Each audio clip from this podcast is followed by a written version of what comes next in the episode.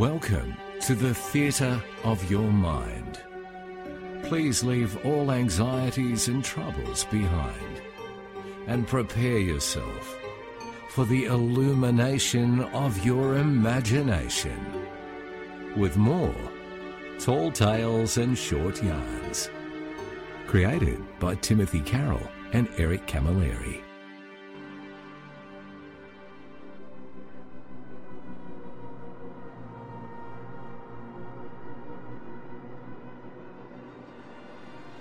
Well, hello, fellow human. Oh, and also uh, hello and g'day to members of the Galactic Federation who I believe are also tuning in these days. Peace, man, peace. Uh, look, today's story is an interesting one. I just want to do a little pronunciation before we begin. You see, I find the interesting thing about communicating in such a fashion as I am now upon the World Wide Wonder Web in digital stereo is that uh, make different countries in different places pronounce or say words in different ways. This one's got the word wrath, spelled W R A T H, which we here in Australia pronounce an anglicised variation of wrath, meaning you shall incur my wrath my anger, my frustration, but I believe in many other parts of the world, such as the good old USA, uh, they say wrath, man. Uh, but I'm going to stick with wrath for this. So, anyway, here we go. Uh, and this one is called, and it's an historical fact, by the way, everybody. Maybe with just a tiny little bit of stretching of the truth, but yeah, it's all true, man. This is the story of the grapes of wrath.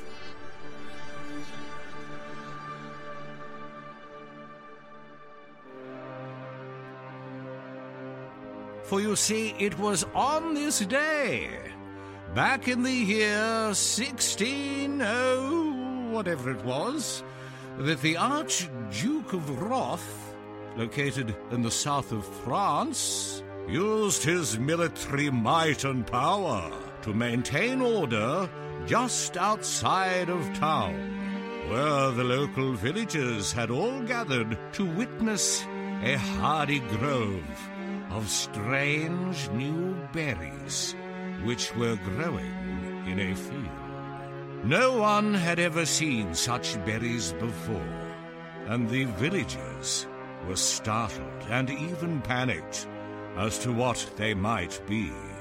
The Archduke cordoned off the area, with his soldiers keeping the villagers back at a safe distance as he strode bravely forward yelling, Stay back!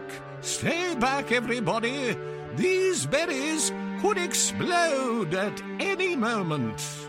Onward he pressed as he plucked one of the strange fruit from the vine.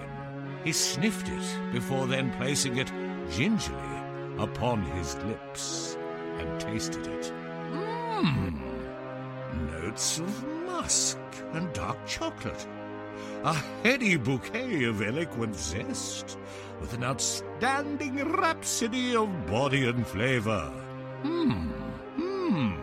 Let it hereby now be known by royal decree that these strange berries shall from here on in be referred to as grapes. And ladies and gentlemen, furthermore, let me inform you that we is making us something I think we'll call wine. Yeehaw, everybody! Let's get this party started.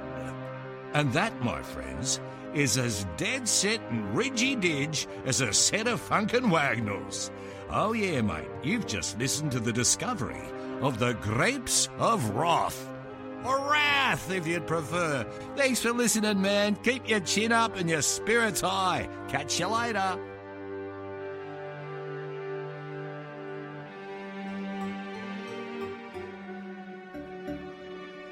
The curtain now must fall upon the theatre of your mind. But until we meet again, just promise to be kind. Thanks for listening to Tall Tales and Short Yarns.